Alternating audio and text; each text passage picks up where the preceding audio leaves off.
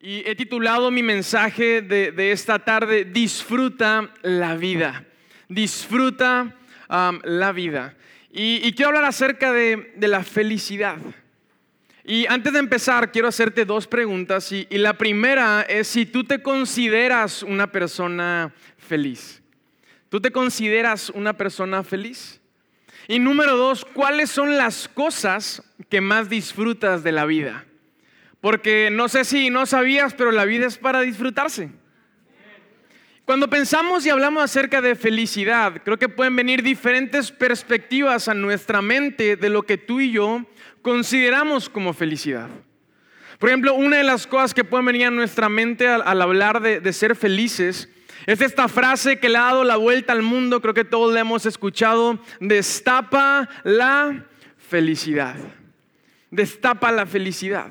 Ahora, no tengo nada en contra de la coca, no tengo nada en contra de que tú tomes coca, a menos de que desayunes con coca. Si eres de los que desayunan con coca, dale un break a tus riñones, ahí prueba agua, jugo de naranja, un cafecito. pero dejando al lado el tema de la coca, cuando profundizamos en lo que esto representa, destapa la felicidad.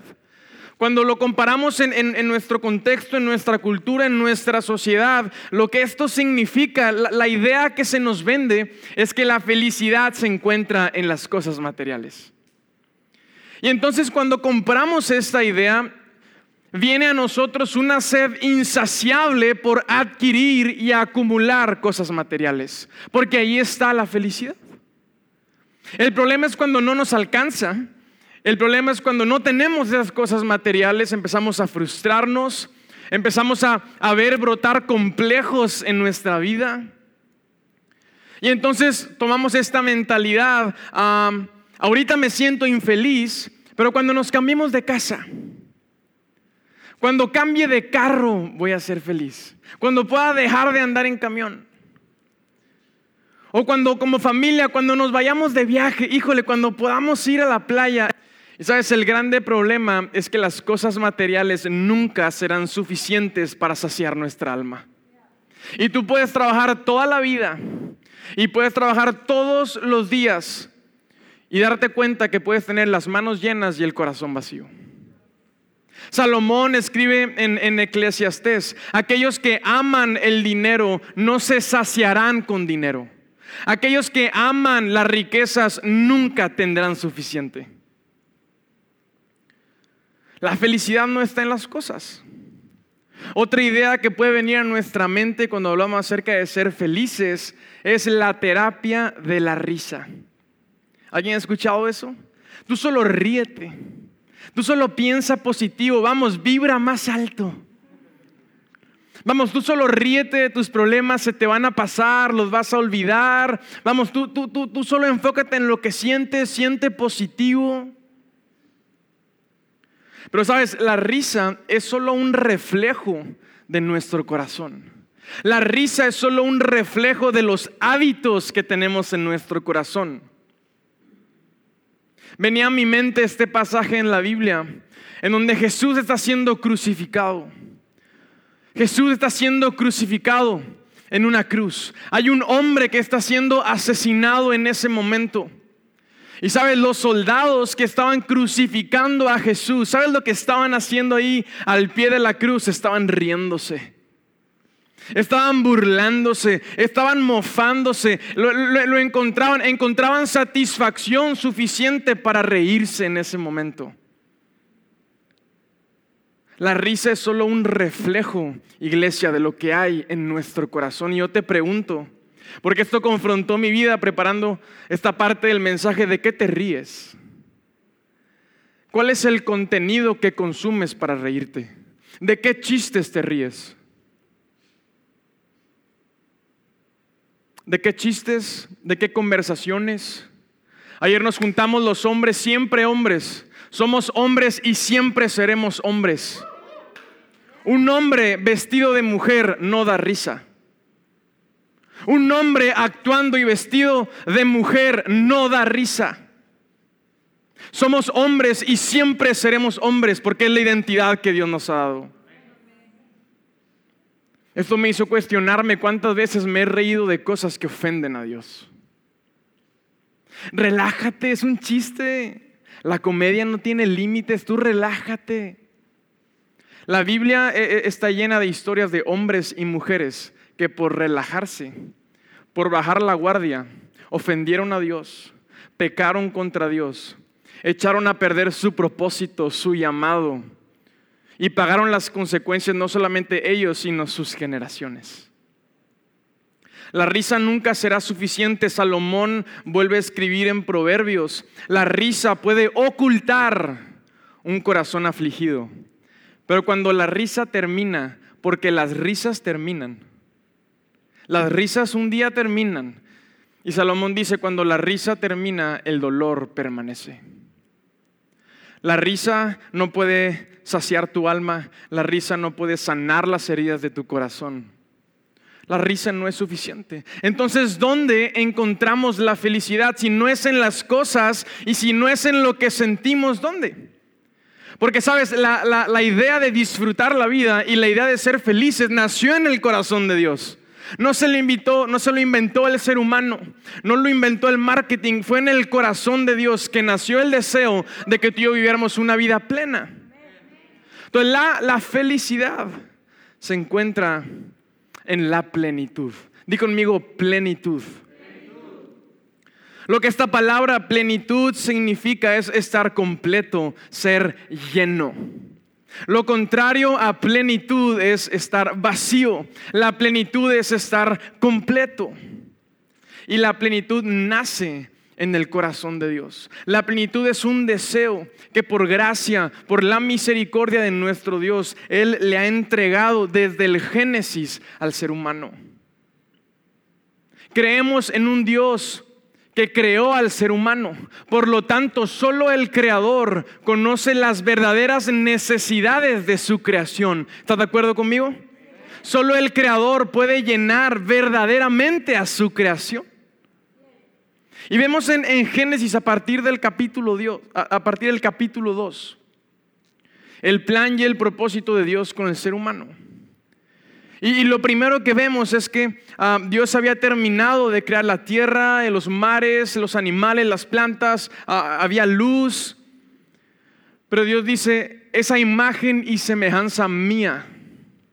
Amo tanto a los seres humanos que es a mi imagen y a mi semejanza que los voy a formar. Y voy a preparar para ellos un huerto y un espacio y un jardín para que ellos puedan habitar. Y Dios forma por amor a su imagen y semejanza a Adán. Y luego Dios dice, no es bueno que el hombre esté solo. Adán, tú no, tú no vas a conectar con las plantas, tú no eres una planta. Adán, no vas a conectar con los animales, tú no eres un animal. Voy a darte una ayuda idónea. Voy a darte una mujer que está diseñada, hecha para ti. Y Dios crea a Eva. Y Dios dice, no es bueno que el ser humano esté solo, aislado. Quiero que estén juntos. Y podemos seguir leyendo en Génesis que Adán y Eva estaban desnudos ahí en el huerto del Edén, pero no sentían vergüenza. Y no sentían vergüenza porque ellos sabían que estaban en un lugar seguro.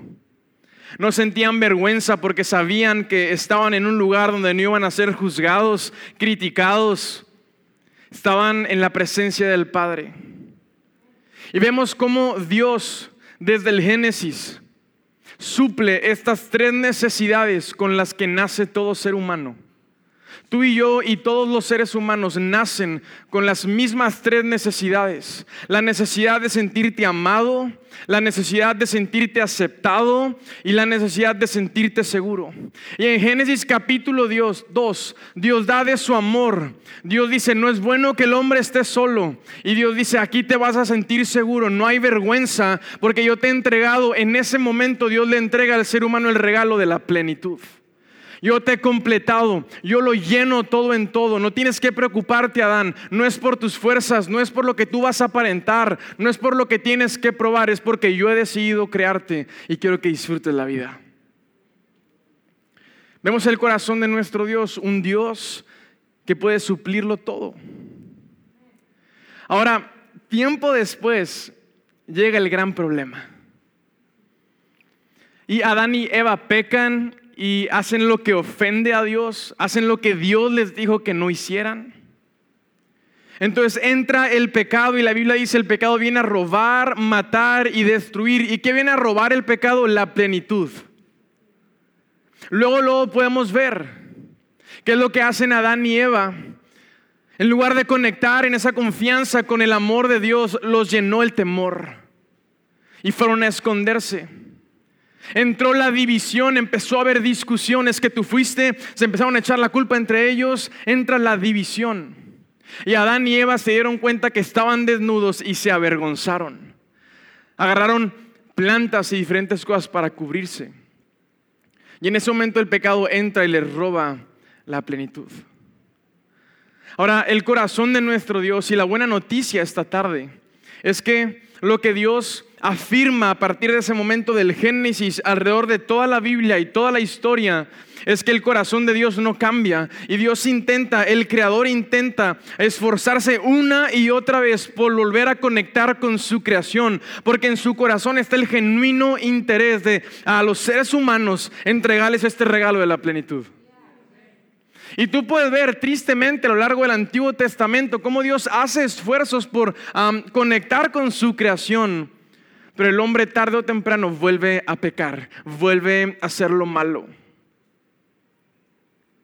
Entonces, ¿qué es lo que Dios hace? ¿Qué es lo que Dios decide? Decide enviar a su Hijo Jesús, su único Hijo, para morir ah, en este mundo, para traer salvación y vida eterna y restaurar lo que Dios había formado desde el Génesis. Y tú y yo podemos ver cómo Jesús viene a esta tierra con el mismo corazón del Padre, con ese mismo propósito, con esa misma voluntad de llenarlo todo en todo. Y lo podemos confirmar en Efesios capítulo 1, en el verso 22 y, y 23. Y Dios está hablando aquí acerca de Jesús.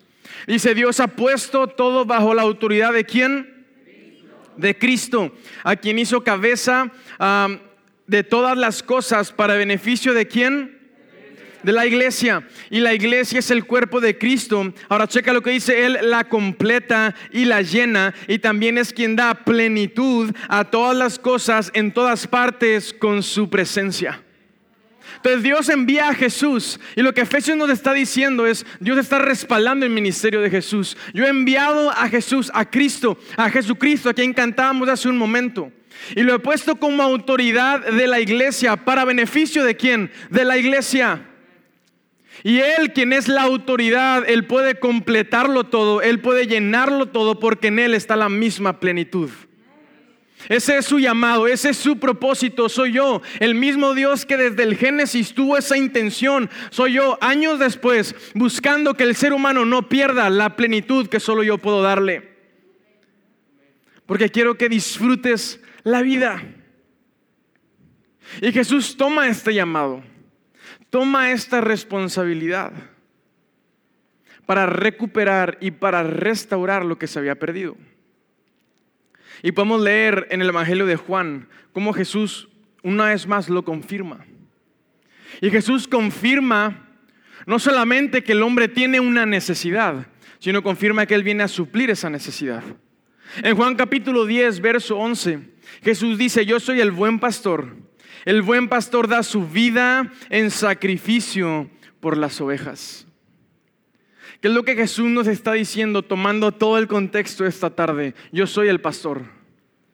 Y el pastor da su vida en sacrificio por las ovejas. ¿Y por qué he decidido morir por las ovejas? Porque yo amo a mis ovejas.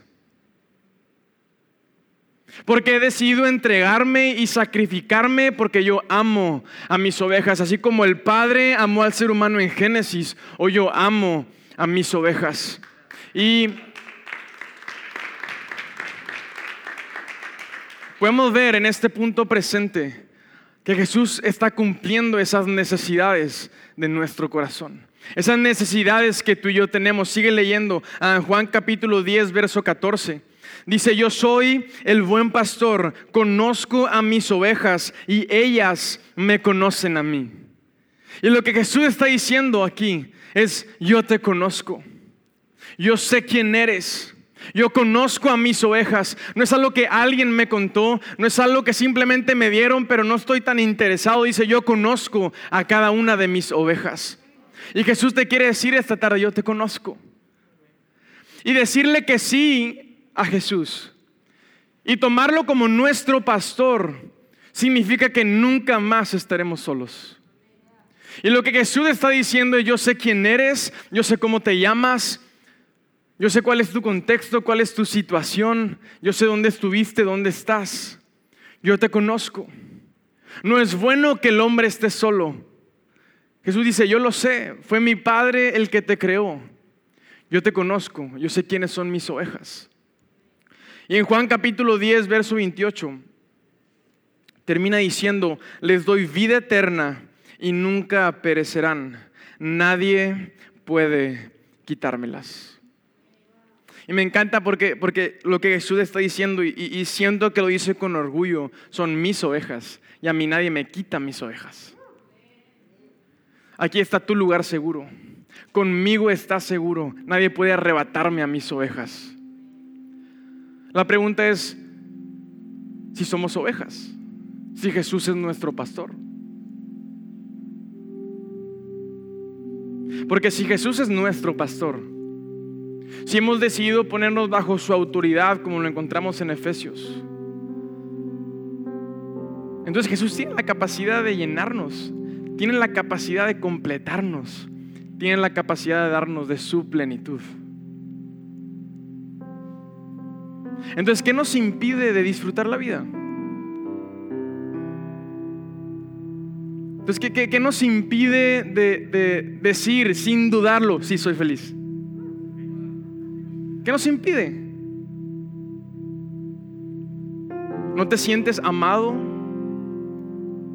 ¿Has sido herido a lo largo de tu vida? A lo mejor nunca escuchaste de parte de, tus papás un te amo. A lo mejor nunca te abrazaron. A lo mejor alguien te traicionó. A lo mejor esa confianza que tenías en tu familia se rompió. A lo mejor tú me puedes decir, Mau, es que yo nunca he experimentado realmente el amor.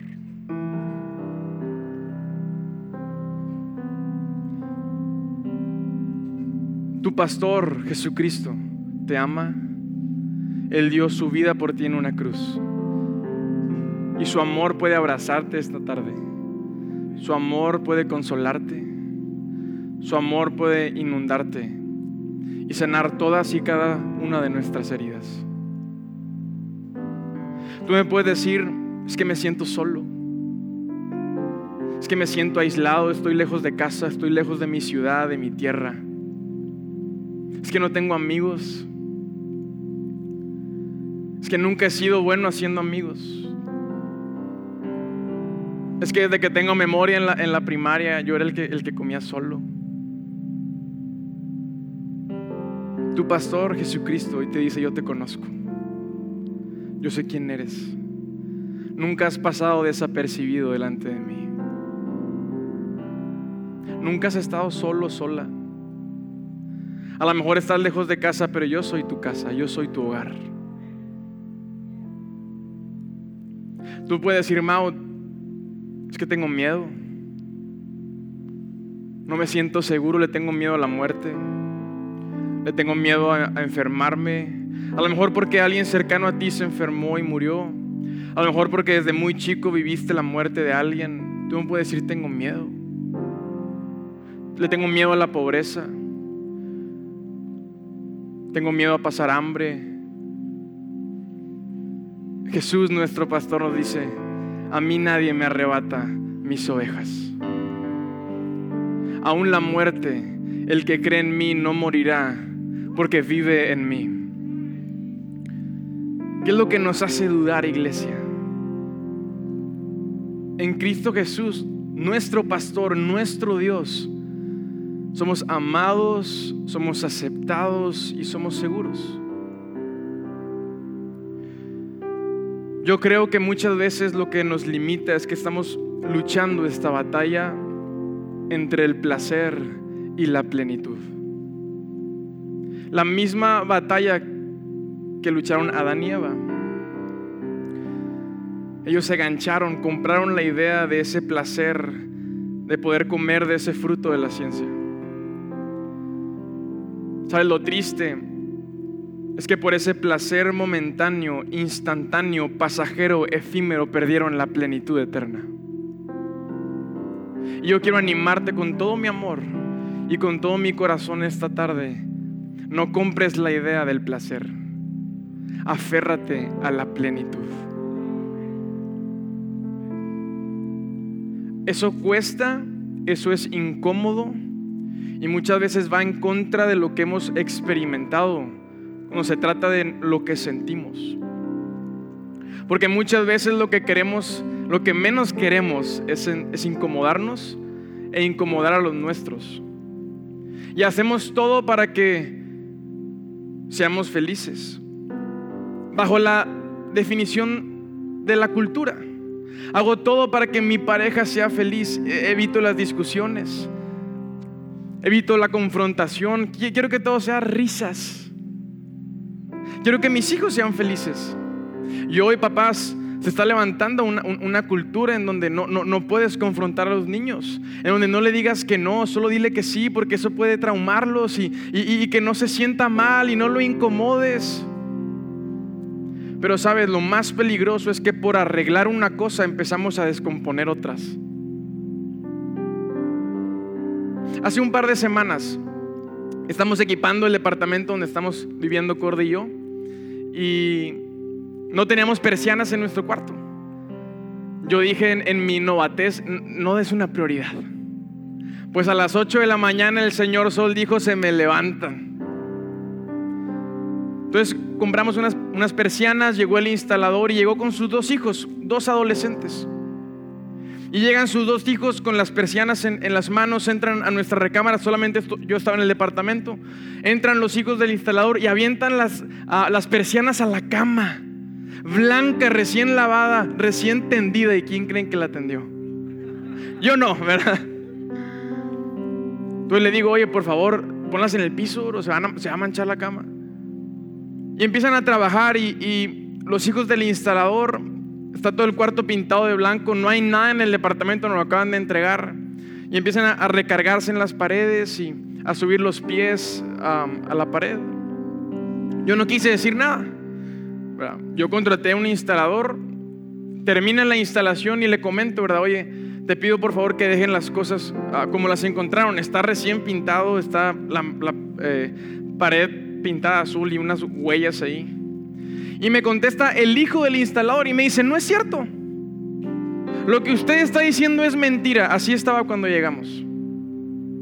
Yo puse esa misma cara que estás poniendo. Y me volví a dirigir con el instalador y le dije, oye, está recién nuevo, está recién pintado, por favor, apóyame. Ah, nada más limpiando lo, lo que los muchachos ensuciaron. Y me dijo, la verdad no los vi. Yo vengo a instalar persianas y ya te las instalamos. Ahí nos vemos. Que el niño no se sienta incómodo. Que, que el niño no se sienta mal. Me imagino así al instalador. No quiero confrontar a mi campeón. Tu campeón tiene ya 15 años.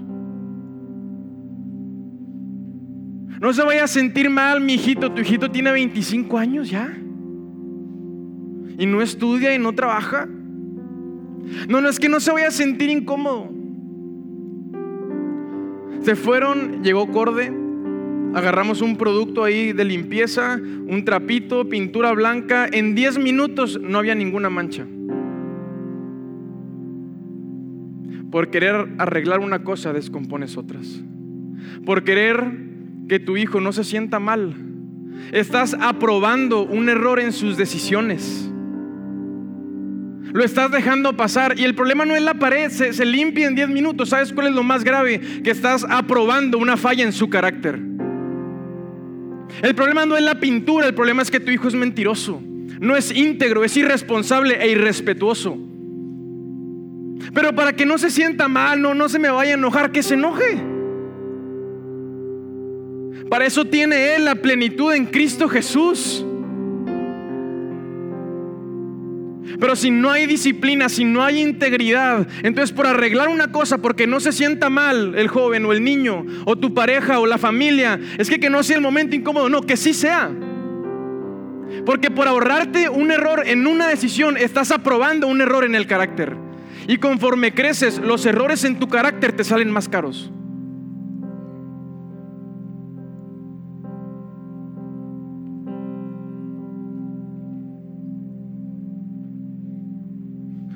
Felicidad, la felicidad de tu familia y de tus hijos, no se encuentra en las cosas materiales ni en lo que sientes, se encuentra en quién eres.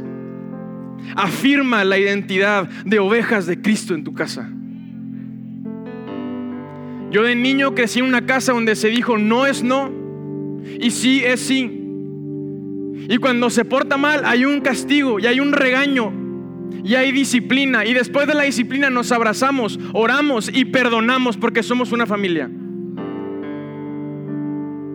¿Y por qué nos consideramos, sin dudarlo hoy, una familia feliz? No por lo que sentimos, no por las cosas materiales que tenemos o no tenemos, porque sabemos quiénes somos en Cristo Jesús.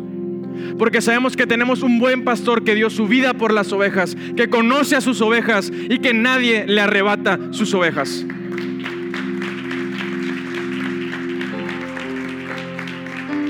Entonces no pierdas, no pierdas la batalla contra el placer. Es un placer efímero, momentáneo. Aférrate a la plenitud de Cristo. Aférrate una y otra vez a la plenitud de Cristo. Me siento solo, me siento sola. Aférrate a la plenitud de Cristo. No te vayas con Él, no te vayas con ella. Va a arruinarte la vida. Es que me siento solo. Aférrate a la plenitud y ven a la iglesia. Jesús es la autoridad de la iglesia, de esta familia. Es que estamos desanimados por lo que pasó. Es, normal que te sientas desanimado. Somos seres humanos, no podemos negar nuestras emociones. Pero es muy diferente dejar que el capitán de tu barco sean tus emociones. Que el capitán de tus conversaciones sean tus emociones. Que el capitán de todo lo que decides sean tus emociones. No las escuches. No escribió el, salmista, el corazón es engañoso. Pero a veces creo que tenemos que irnos todavía un paso más atrás y poner sobre la mesa el hecho de que Dios es, es de la idea, es idea de Dios, nació en el corazón de Dios que tú disfrutaras la vida, que tú, que tú fueras feliz. No compres la idea de abraza tu tristeza y Sí, está súper bien estar mal y eh, soy, soy alguien triste, nací con un temperamento y una personalidad triste, no es cierto. A lo mejor traes un montón de cosas allá adentro que hay que limpiar. Porque en Cristo Jesús eres amado, eres aceptado y eres seguro. Y si en el Génesis el Creador dijo que eso es suficiente, yo hoy decido creer que eso es suficiente. Si, si mi Dios dijo que eso era suficiente, yo decido creerlo. No por las cosas materiales. No por lo que tengo. No por lo que quiero tener. ¿Está bien querer más? Sí. La pregunta es ¿por qué quieres? Puedes tener las manos llenas o las manos vacías. Lo importante es que tu corazón esté siempre lleno de la plenitud de Cristo. Entonces yo te pregunto, iglesia, si ahora sabemos eso, si, si eso Dios nos lo ha entregado, y tú, tú decides hoy abrirle tu corazón a Jesús y decirle, tú eres mi pastor, yo soy tu oveja, por lo tanto estoy pleno en ti. Yo termino preguntándote qué cosas disfrutas de la vida. ¿Cuáles son las cosas que disfrutas de la vida? Disfruta tu vida. Disfruta lo que haces. Sonríele a la vida. A veces ni pensamos en eso. Te voy a poner un ejemplo bien práctico y con esto yo voy a cerrar. disfruto levantarme en la mañana y ver por la ventana ah, el cerro de la silla. Porque amo Monterrey, amo esta ciudad, disfruto vivir en Monterrey. Y los que son foráneos me, me perdonarán, pero como Monterrey no hay otro. Esta es nuestra tierra. Yo disfruto mi tierra, disfruto mi ciudad, sus paisajes, las montañas. Eso me hace levantarme, ver esa montaña y me hace feliz. Me hace feliz desayunar con mi esposa en la mañana. poder preparar el desayuno ahí. En una mesa medio chueca que ya se está cayendo, que nos regalaron mis suegros. Pero disfruto el desayuno, mi comida favorita del día, me encanta. Me encanta tomarme un café a las 12 del día siempre. Lo disfruto. Amo mi trabajo. Me apasiona mi trabajo. He aprendido a amarlo, he aprendido a exigirme más, a ser disciplinado, pero amo mi trabajo. Hay días donde uno se levanta inspirado para salir a trabajar, hay otros días que no, pero cuando amas lo que haces, disfruta tu trabajo. Porque luego llega el tiempo y no sé, como que está medio raro cuando te cuestan a ti las cosas, como que las cuidas más, ¿verdad? Pero cuando te independizas y te toca pagar cosas, qué bonito se siente pagarlas con el fruto de tu trabajo. ¿Cuáles son las cosas que disfrutas de la vida? Disfruta tu vida, haz las cosas disfrutables. Hay cosas que son necesarias que no podemos quitar. A lo mejor te hacen un trabajo por necesidad. Disfruta, aún en medio de la necesidad. Haz de tu trabajo algo disfrutable. De la etapa en la que estés. Si estás soltero, si estás por casarte, si estás recién casado. Estamos ahí el equipo de los recién, de los recién casados. si eres papá, si eres abuelo. En la etapa en la que estés, vamos, disfruta la vida. Que es muy corta, Estamos expectantes por la eternidad en Cristo, pero por algo Dios nos regaló la plenitud. Para el poquito rato que tenemos aquí en la tierra, poder decir, sí, soy feliz y sí, he disfrutado y seguiré disfrutando esta vida.